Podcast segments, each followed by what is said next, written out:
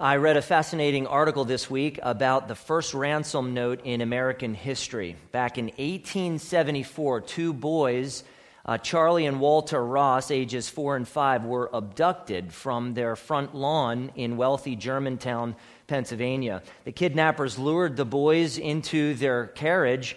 Uh, with promises of candy and fireworks, and for unknown reasons, Walter was released, but Charlie was kept for ransom. One of the ransom notes read like this This is the lever that moved the rock that hides him from you $20,000. Not one dollar less. Impossible, impossible. You cannot get him without it. $20,000 in today's economy would be about $400,000. For fear of uh, additional abductions, the police paid no ransom. Instead, they offered a $20,000 reward for information leading to the kidnappers. The news went national. It created a flurry of activity uh, filled with imposters trying to get their hands on the money, which complicated things. Sadly, Charlie was never reconciled with his family. Four years ago in Philadelphia, Bridget and Rebecca Flynn were lo- looking through some family artifacts to find vi- a vintage picture uh, for Rebecca's bridal shower invitation and found a stack of letters tied together with a shoelace. Now, thinking they were love letters, uh, they opened the bundle to find 22 ransom notes, which connected them back to Charlie Ross's unsolved mystery. Ironically, a collector with interest in historic Germantown uh, purchased the letters for a total of $20,000. Why didn't Charlie's seemingly wealthy parents just pay the ransom and get Charlie back? They couldn't. Uh, the, the stock market crash of 1873 put the Rosses in uh, deep financial debt. Charlie's freedom was never obtained because no one paid the ransom. If only someone would have paid Charlie's ransom, Charlie would have been reconciled to his family. Last week, I sought to show you the, the beautiful truth that God has a compassionate and evangelistic heart, and that through Christ, God accomplished salvation for you in order to conform your heart to His, which stimulates you to pray fervently for the salvation of unbelievers. You, you may not have understood um, all of the intricacies of some of the points that I made last week. Yet the principal truth is profoundly helpful to you and me. Now, I want to lead you higher up in to the beautiful mountain range of the gospel so that you can see more of the breathtaking beauty and glory of God. Uh, we may ascend peaks this morning that you've never climbed. Uh, the air might seem pretty thin on the top of some of these peaks. Uh, but as you breathe deeply, as you relax, and as you adjust, I promise you there are spectacular wonders to see.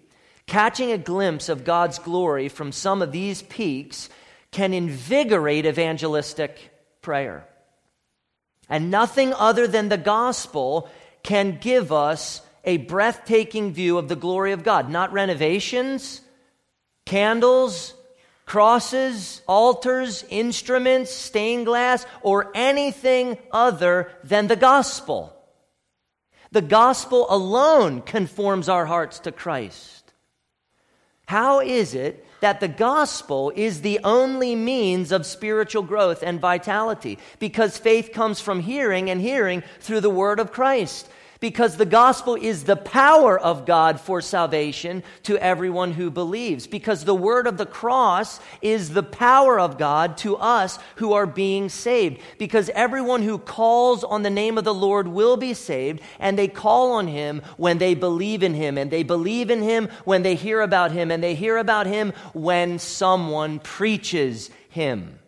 Because woe to us if we do not preach the gospel.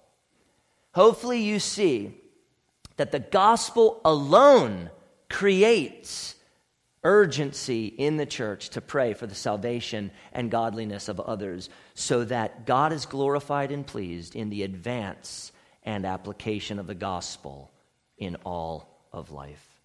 I should alert you that today's sermon is theologically demanding.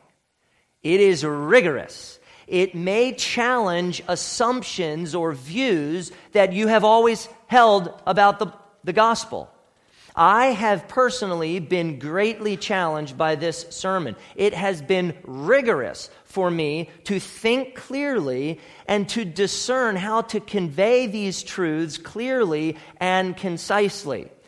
Uh, my prayer is that the Spirit will open your heart and mind to show you the beauty of Christ in these truths. My outline is simple there is one God one mediator, one ransom, one gospel, and this sermon is theologically exacting, and you may not grasp everything immediately, but I don't want you to grow disheartened. Nor do I want you to miss the big picture here. So here's the sermon in a nutshell.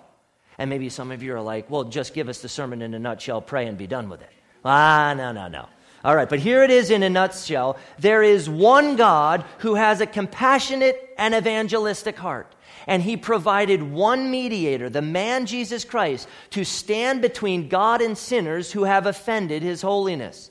Those who are in Christ have a mediator, Christ Jesus, who has given his life as an actual and effective substitute ransom which has satisfied the legal demands of the law they have broken, satisfied the justice of God they deserve, purchased, tr- removed the wrath of God they should have suffered, fully atoned for their sin, purchased true and operative freedom for them, and reconciled them to God by grace through faith so they can enjoy loving relationship with God.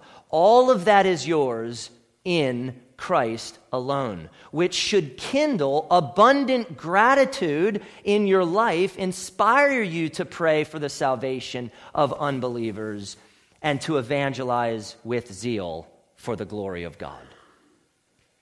Hopefully, that right there is impressed into your heart and mind. And yet, we begin our climb in the mountain range of the gospel right here. There is one God. When Paul said, for there is one God, he established monotheism as the basis of evangelistic prayer. Monotheism is consistent from Genesis to Revelation. The Greco Roman world, including Ephesus, was polytheistic with a pantheon of gods. Paul revealed how different the Christian faith actually is. There is only one God from whom salvation comes and to whom evangelistic prayer is offered. No other religion, no other religion has a compassionate and evangelistic God at the center. Islam, Judaism, deism, and other religions embrace monotheism, yet also a form of works righteousness. Yet, in one fell swoop, Paul delegitimized every monotheistic religion except Christianity, along with pluralism which says there are multiple paths to God. Listen carefully, for there is one God, and there is one mediator between God and man, men, the man Christ Jesus. There is one mediator. A mediator is a go between a go between who works to reconcile opposing sides. Maybe there's a, a, really bitter divorce situation or some corporate clash over some unpaid funds, and a mediator steps between both sides and, and, and helps them work towards reconciliation or to work out a resolution. Mediation is central to the gospel. See, our sin alienated us from God. We broke God's law and offended Him, which provoked a response in God. That provoked His holy anger and His holy justice and set up us against Him and set Him against us. Our sin has made us enemies of God, which is a horrific and an unbearable reality. Nahum prophesied like this Who can stand before his indignation? Who can endure the heat of his anger? His wrath is poured out like fire, and the rocks are broken into pieces by him. The law reveals to us that because of our sin, we are not friends of God. And yet, the gospel, the gospel provides us with a mediator who can bring peace with God and reconcile us to God. The gospel does that. There is one mediator between God and men, the man, Christ Jesus. This is amazing grace. And this is the most incredible news you and I can hear and know. There is someone, the man, Christ Jesus, capable of interceding for us and bringing peace with God. How we love that man, how we love that mediator who has done it for us by saying, the man, Christ Jesus. Paul affirmed his humanity and identification with the human race without diminishing his deity. The Jews may have wanted Paul to say, the Jew Christ Jesus. But man shows his solidarity with humanity. Christ's mediatorial work is for every tribe, every language, every people, every nation.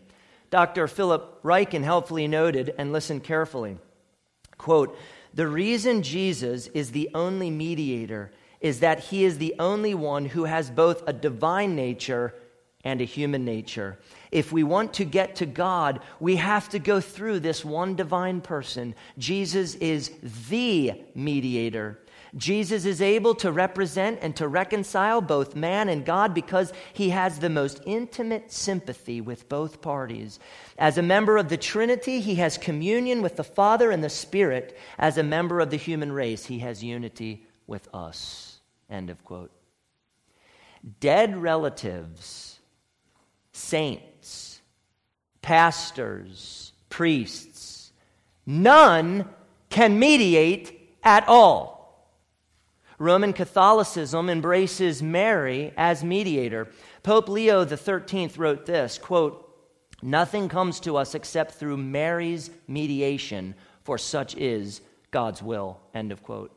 Pope Pius X declared Mary as, quote, the most powerful mediatrix and advocate of the whole world with her divine Son, a glorious intermediary, end of quote. St. Bernard of Clairvaux popularized the phrase, to Jesus through Mary.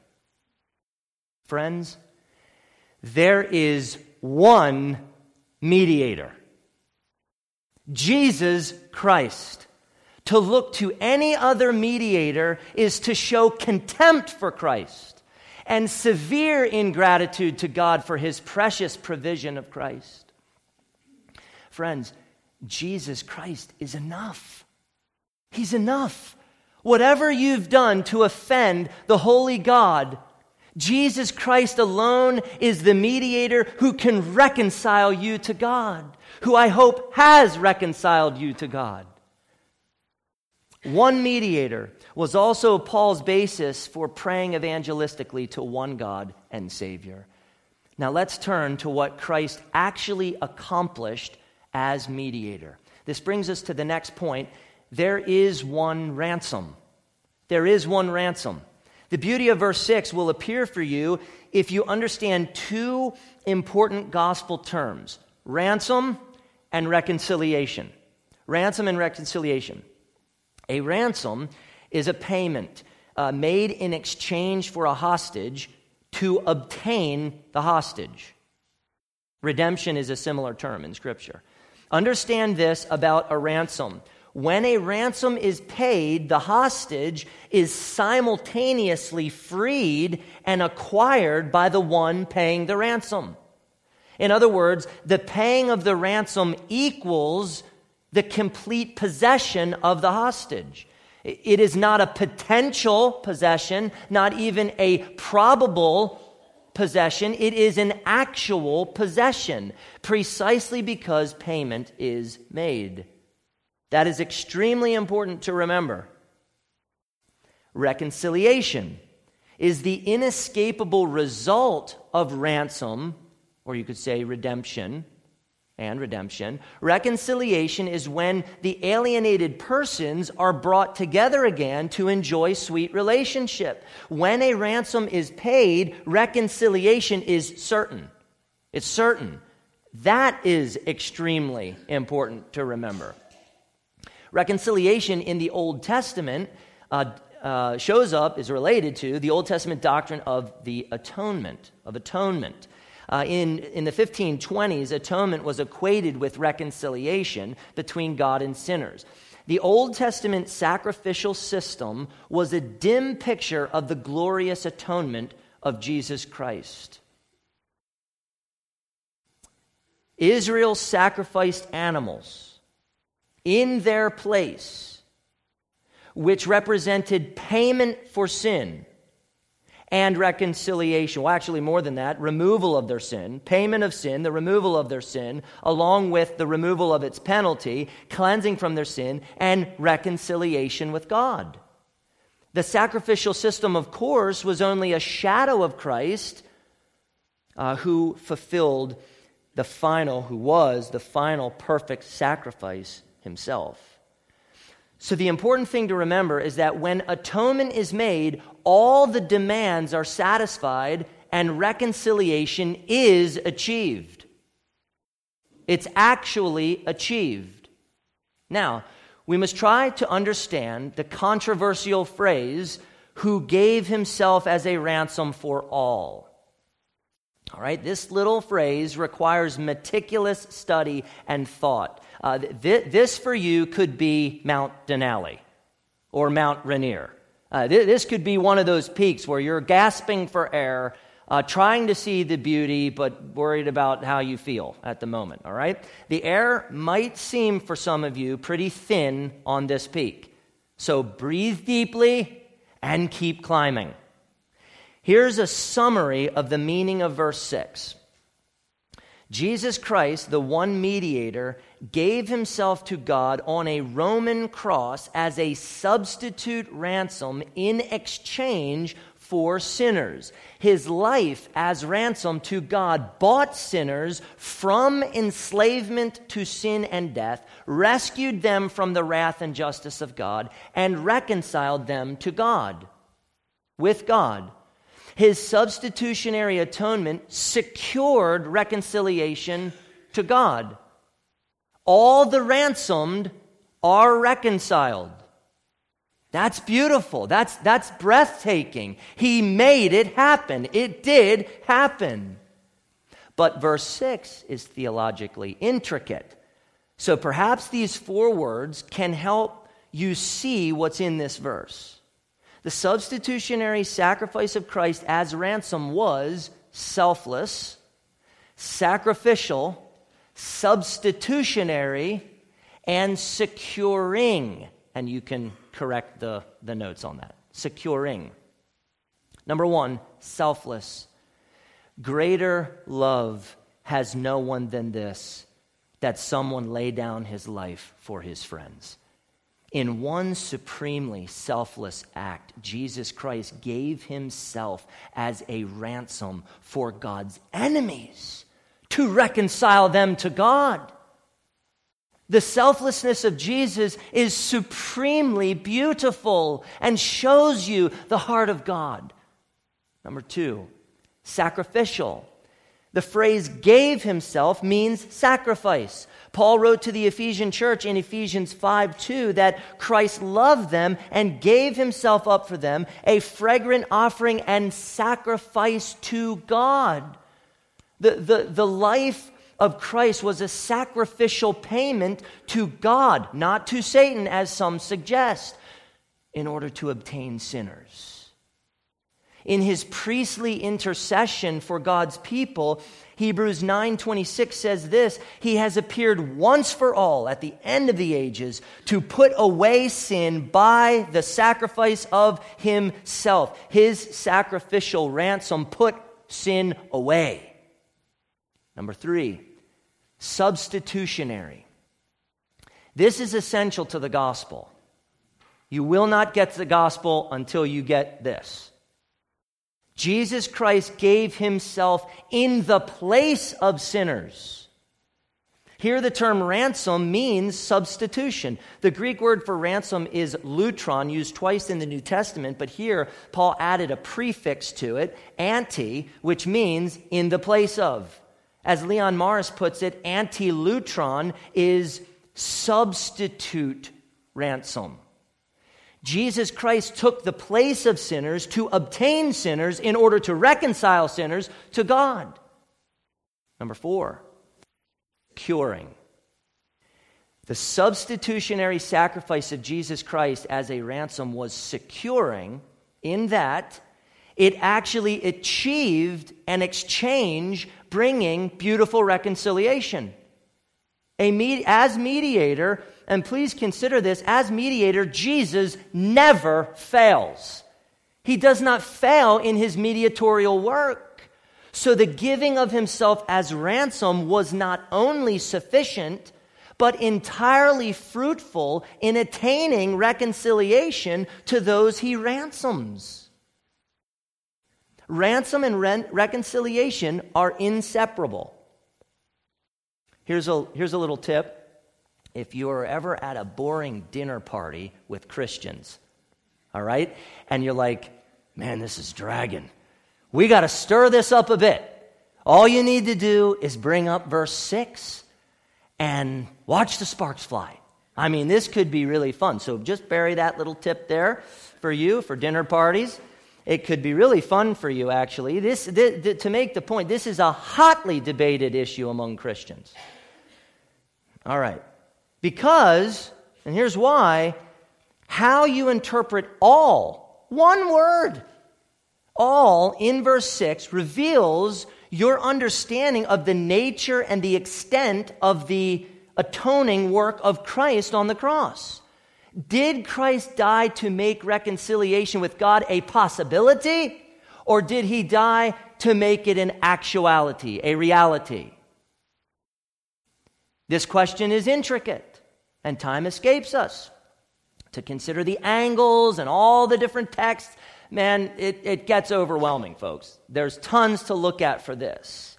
Uh, it was very difficult for me to know what to include and exclude and, and how to be clear and how to be concise, how to love you in this, how to, how to be most helpful to you in this. So I will just say flat out, I am insufficient for these things. All righty. Now that's been said, but you knew that before. But I still, even though in my insufficiency, I still hope to show you a glimpse of the beauty and the glory of God in verse 6. A, a glimpse into the beauty and glory of the absolute sovereignty and power of God in salvation. So let me begin here. And you need to pay attention, or you will miss the beauty and the glory. So please pay attention. All means different things in different contexts, as we have seen already in the past two weeks. All means different things in different contexts. We essentially have two options of what all means in verse 6 all without exception or all without distinction.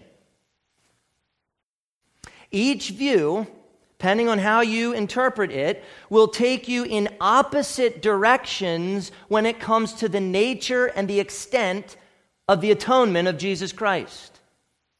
Did Jesus Christ give himself as a ransom for all people without exception, every single person throughout history?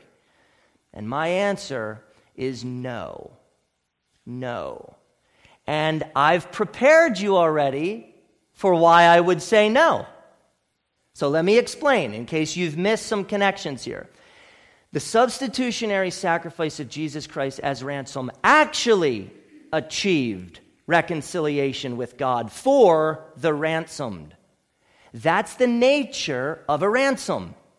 It successfully obtains the hostage. But if every single person throughout history is ransomed and therefore reconciled with God, God has nothing against Hitler or Stalin or anyone, and he would be unjust to sentence any ransom person to hell. So logically, universal ransom implies universalism, that everyone gets saved, and that idea is entirely contrary to Scripture. But, to be fair, Not everyone who interprets all in a universal way is a universalist. Every Christian, every single Christian that you know of and that it, they limit Christ's atonement in some way.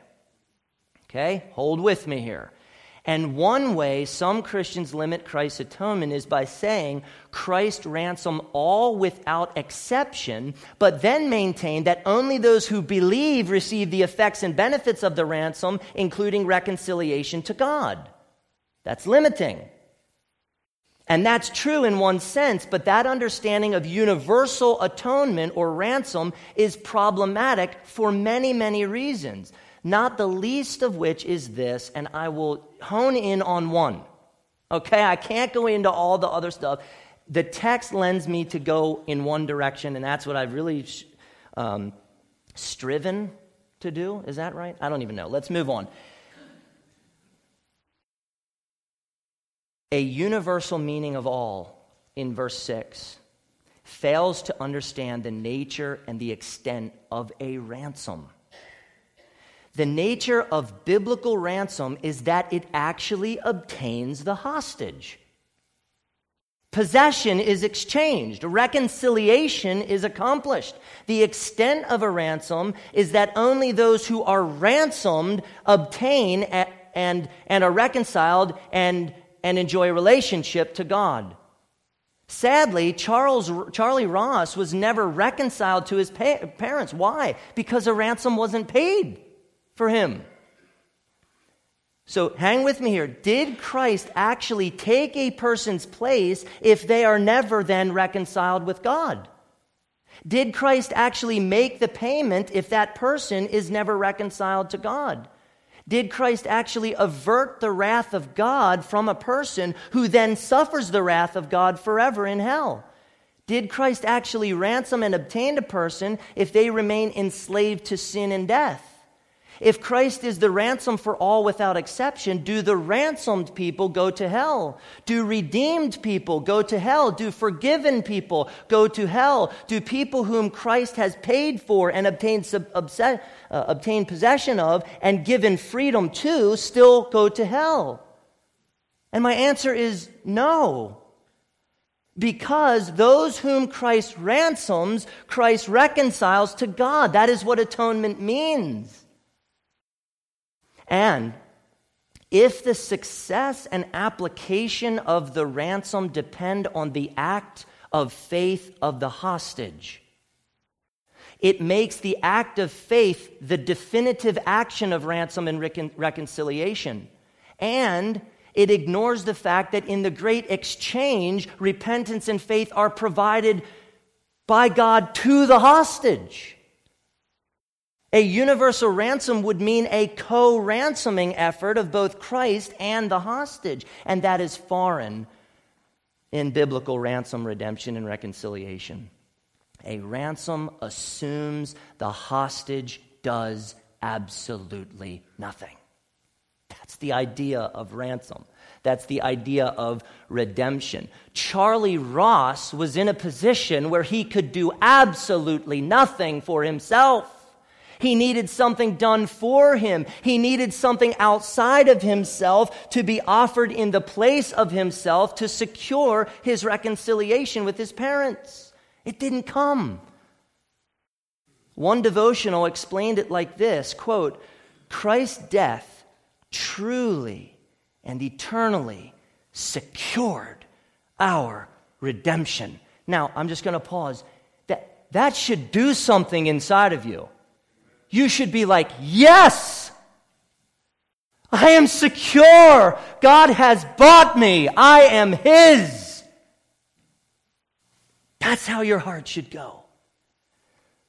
When you hear things like that, I'll continue with the quote, we do not experience the blessing of the atonement because we have faith. Rather, we have faith because Jesus actually atoned for our sins and sent his spirit to give us the gift of faith. Hallelujah. Or if this doesn't happen, nobody gets saved, nobody gets ransomed. One scholar similarly noted this Christ, by his death, procured for his people not only salvation, but all the means leading to the enjoyment of it.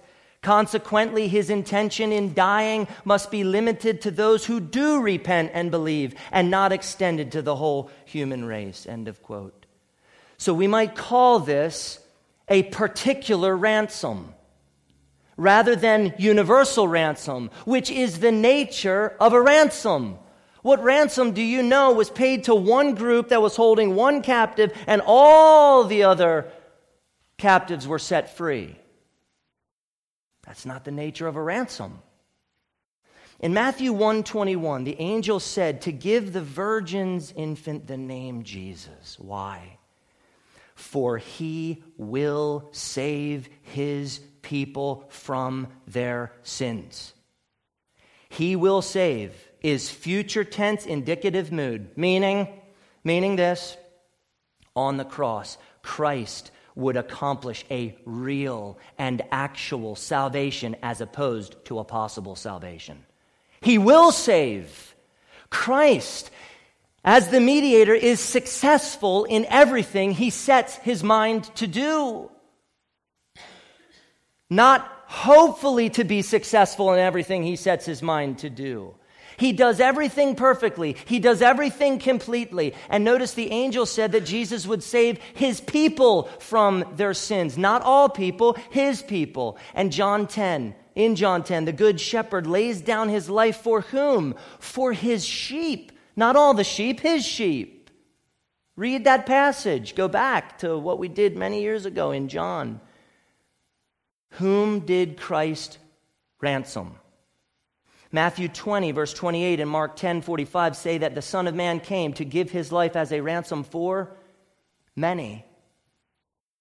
Falling before the Lamb, the celestial chorus of, of Revelation 5 sang in unison, For you were slain, and by your blood you ransomed people for God from every tribe and language and people and nation. Then in Revelation 14 4 says, uh, it says this have been redeemed from mankind. Christ redeemed the elect from mankind.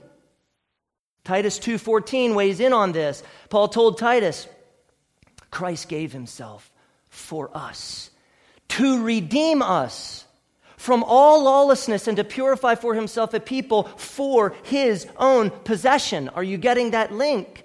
Possession, redemption, ransom, reconciliation. Christ's ransom gave him possession of the ransomed. Hebrews 9:12 is particularly helpful here. It says about Christ's mediatorial work, pay close attention to this. He entered once for all into the holy places, not by means of the blood of goats and calves, but by means of his own blood, thus securing an eternal redemption.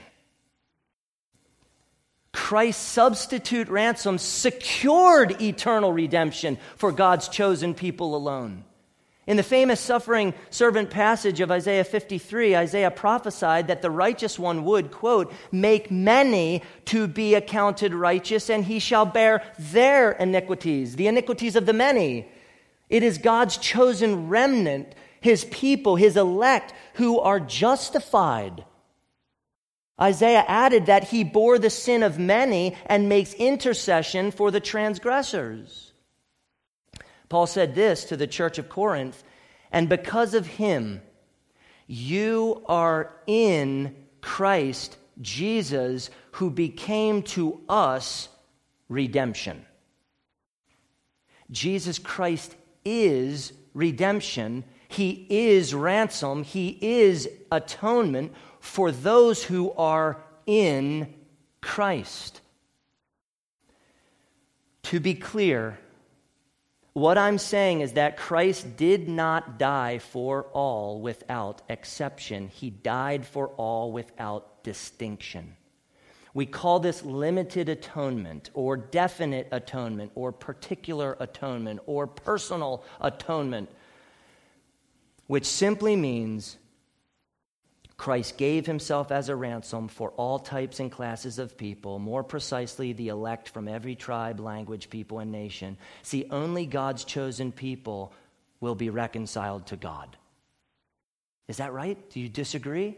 Only God's chosen people will be reconciled to God.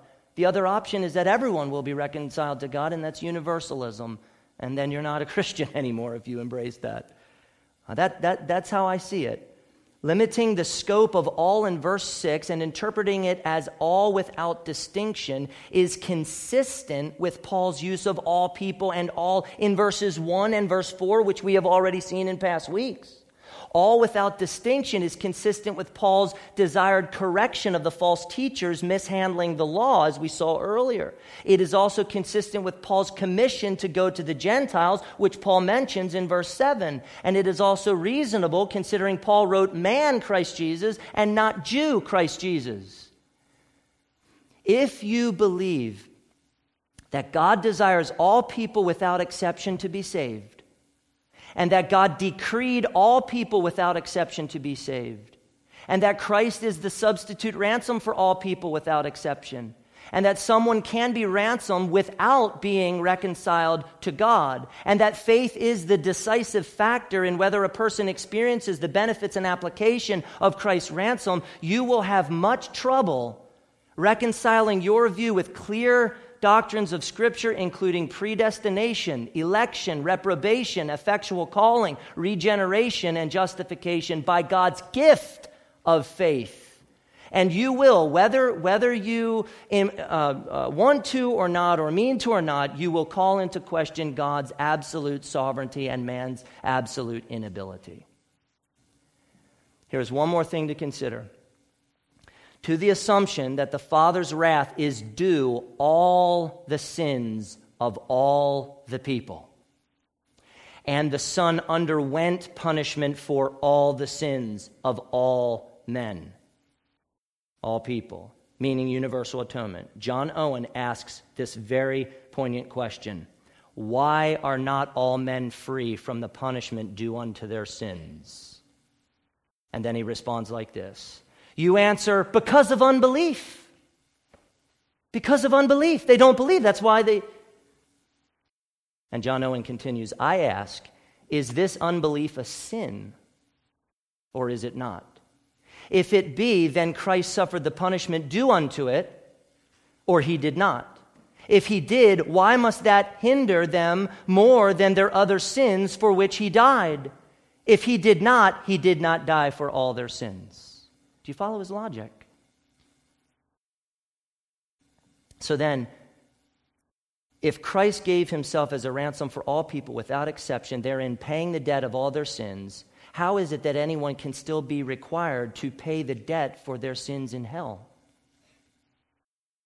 Friends, people go to hell because there is still a debt for them to pay that has not already been paid. Like Charlie Ross, no one has paid their ransom. They have no mediator. Now, I humbly submit these things to you. I know they're controversial. I'm guessing the air might seem really thin for some of you up here.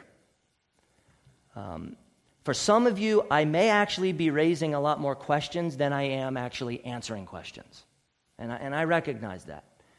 But, but I want to encourage you keep climbing. Keep climbing. One sermon's not going to do justice for this. Keep climbing. Keep climbing so that you can see the glory of God, so that you can see the beauty of God in these things. Follow the Spirit to greater heights to see more of the glory and the beauty of God. My last two points are short. There is one gospel. Paul said in verse 6 that the news of Christ's substitutionary sacrifice of ransom is the testimony given at the proper time. The, the atonement of Jesus Christ testifies that God has a compassionate and an evangelistic heart. And Jesus, the one mediator, came and achieved reconciliation at just the right time. Paul said in Romans 5 6 that at the right time Christ died for the ungodly. This one gospel is the fuel of our mission. There is one mission. The word testimony from verse 6 implies giving testimony of the ransom sacrifice of Christ. Paul said in verse 7 For this I was appointed a preacher and an apostle. I am telling the truth. I am not lying. A teacher of the Gentiles in faith and truth. Paul was sent to bear witness, to bear testimony to the substitutionary atonement of Jesus Christ as ransom for the Gentiles as well as for the Jews. Salvation is offered in the gospel to all men without exception. Therefore, salvation must be preached to all men without exception. The preaching of Christ, giving himself as a ransom for all, that was Paul's life. That was the heartbeat of his mission. More and more people, all the nations, every person must hear about this. Perhaps some doubted his apostolic authority, so Paul added, I am telling the truth, I am not lying. Now, here, here's how I like to wrap up a sensitive sermon. Whatever your view of verse 6, if you are there sitting there this morning and you're like, Pastor, I am not on board with much of what you've said because of how, what you've done with verse 6, which I hope you see the logic for and, and hope that you see that I've been very fair to Paul's intent in the text. But if, you're, if, if that is really, really a struggle for you, whatever your view of verse 6 and whatever you have understood this morning, please consider this. The one God has a compassionate and evangelistic heart. Sent his only Son, Jesus Christ, into the world to save sinners Christ saves sinners by mediation, by standing between them and God as the final and effective sacrifice which satisfies the demands of the law, satisfied the justice of God, turned away the wrath of God, paid the sin debt in full, liberated unto eternal life, and obtained reconciliation with God for the enjoyment of God forever. This is the gospel. And, and this gospel creates urgency in the church to pray for the salvation uh, and godliness of others so that God is glorified and pleased in the advance and application of the gospel in all of life. That's what we're building to. That point, which is the point of, of verses 1 through 7. There is one God, one mediator, one ransom, one gospel, and one mission. Our mission is to pray that the gospel grips the hearts of unbelievers and saves them. Whatever your view, can you not pray for that? Whatever my view, are we not united in what Paul said to pray for the salvation of all men? We are united in that. That, that, I think, is the primary thrust of what Paul is saying here. Of course, he's talking about the atonement, but I don't think the atonement is his primary focus. He's bringing these things up to get us to look, to pray our eyes out, our hearts out for people who are lost. Our mission is to take this gospel to unbelievers so that they can see the beauty and the glory of our one God, our one mediator, our one ransom, and our one gospel. Will you pray? Will you proclaim this gospel? Father, these are deep waters. And I pray for your sovereign grace to be at work through your Spirit and your word. God, how insufficient Jonathan Shirk is for these things. How insufficient we all are for these things. And yet, God, you have communicated to us through words on a page. Grammar is important to the heart of God, to you. And so I pray that we study our eyes out in these passages to see the glory of God that is there. And anywhere that we need to be corrected or, or we are not following the Spirit, oh God, rebuke us gently in your fatherly care. Discipline us so that we can see what you want us to see and glorify and praise you for who you really are and for what you have actually done in your Son, Jesus Christ. You are not a God of potential. You are a God of actuality and reality. You have accomplished things in your divine sovereignty. And we pray that we would find great delight in that. And when we are confused and when we can't think right and when we're like, I don't even know, I pray that your, that your kind and fatherly hand would provide for us all that we need in your spirit and in your Son to rightly discern the truth. All for your glory. We want to glorify you. Jerusalem Church will be a gospel centered church by your grace. And so, would you work in us to help us see clearly? We all see very dimly, and, and you're opening our eyes to see clearly. Would you do that because you are a good God, a God of truth, a God who saves? You actually saved us. Thank you. Thank you. Thank you. We are grateful and we love you, God. Amen.